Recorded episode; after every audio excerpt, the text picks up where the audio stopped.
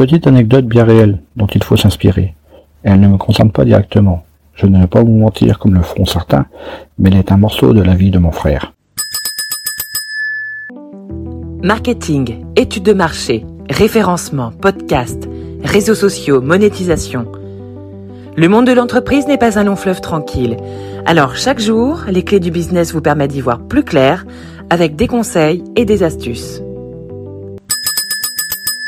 Alors que j'étais en vacances chez mes parents, je fus surpris de voir ma mère revenir chaque après-midi avec des croissants, mais jamais je n'en vis la couleur. Non pas que je sois un gourmand invétéré, mais ces disparitions m'intriguaient, car je ne voyais ni mon père, ni mon frère, ni ma mère, ni moi donc, manger un de ces croissants. Au bout de trois jours, c'est moi qui partis faire les courses avec ma mère. Pendant que nous remplissions un chariot, elle me dit Ah oui, il ne faut pas que j'oublie les croissants pour ton frère. J'interrogeais alors ma mère. Il mange autant de croissants Et quand À l'école Ma mère éclata de rire. Mais non, ton frère tient de toi, tu ne devines pas Et elle repartit dans un rayon du magasin, me laissant seule avec mon interrogation. Quand elle revint, je lui demandai Et on fait quoi de tous ces croissants? Et là, j'ai compris que mon frère avait tout compris au sens du commerce. Vous ne devinez pas pourquoi? Au lieu de garder pour lui ses croissants et les manger lors des il les revendait à ses amis. Une boîte de vinoiserie revient à 2,50€ les 10 et mon frère revendait chaque croissant à ses collègues 1 euro. Au bout de trois croissants vendus, le lot était payé. Et comme il vendait à chaque fois tout ce qu'il avait, en prenant même les commandes pour le lendemain, il terminait la semaine avec un gain de 40 euros. De l'argent gagné sans beaucoup d'efforts, juste en répondant à une demande à laquelle personne n'avait osé répondre. Vous allez me dire qu'il faut déduire de ce gain le prix d'achat des croissants, soit 10 euros pour 4 jours, sauf que, malin, mon frère a passé un accord avec mes parents. Plutôt que ceci lui donne, comme il voulait faire 10 euros d'argent de poche par semaine, il leur a demandé de prendre pour eux la dépense qui correspondait en fait à son investissement, ce qui fait que lui ne sortait jamais d'argent pour se fournir en croissant. Que faut-il retenir de cette petite histoire? 1. Que mon frère a su se trouver un mentor et agir comme lui. J'avais toujours un malin plaisir à voir les derniers objets à la mode à proposer à mes camarades de classe, et comme ceux-ci étaient en nombre limité, je faisais monter les enchères pour les vendre.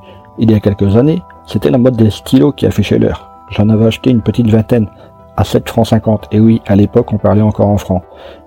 Je les avais revendus 10 francs l'unité. Mon gain 2 francs 50, multiplié par 20, 50 francs, ce qui était énorme pour moi.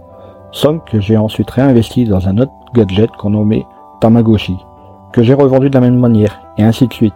Mon frère m'a donc pris en exemple. Il s'est inspiré d'un mentor, mais pas seulement. Il a regardé le comportement de ceux qu'il côtoyait pour répondre à leurs besoins. Et c'est aussi cela le sens du commerce. Que vous proposiez un service ou un nouvel objet, il faut que celui-ci réponde à des attentes. Un des exemples les plus frappants ces derniers temps est le succès des smartphones, qui permet d'accéder rapidement à des tas d'applications dont les gens sont vite devenus accros. Donc pour réussir, il faut avoir un mentor, le copier et répondre à un besoin.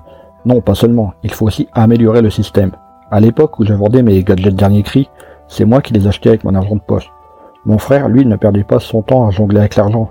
Ce qu'il recevait de ce client, il le gardait réellement pour lui.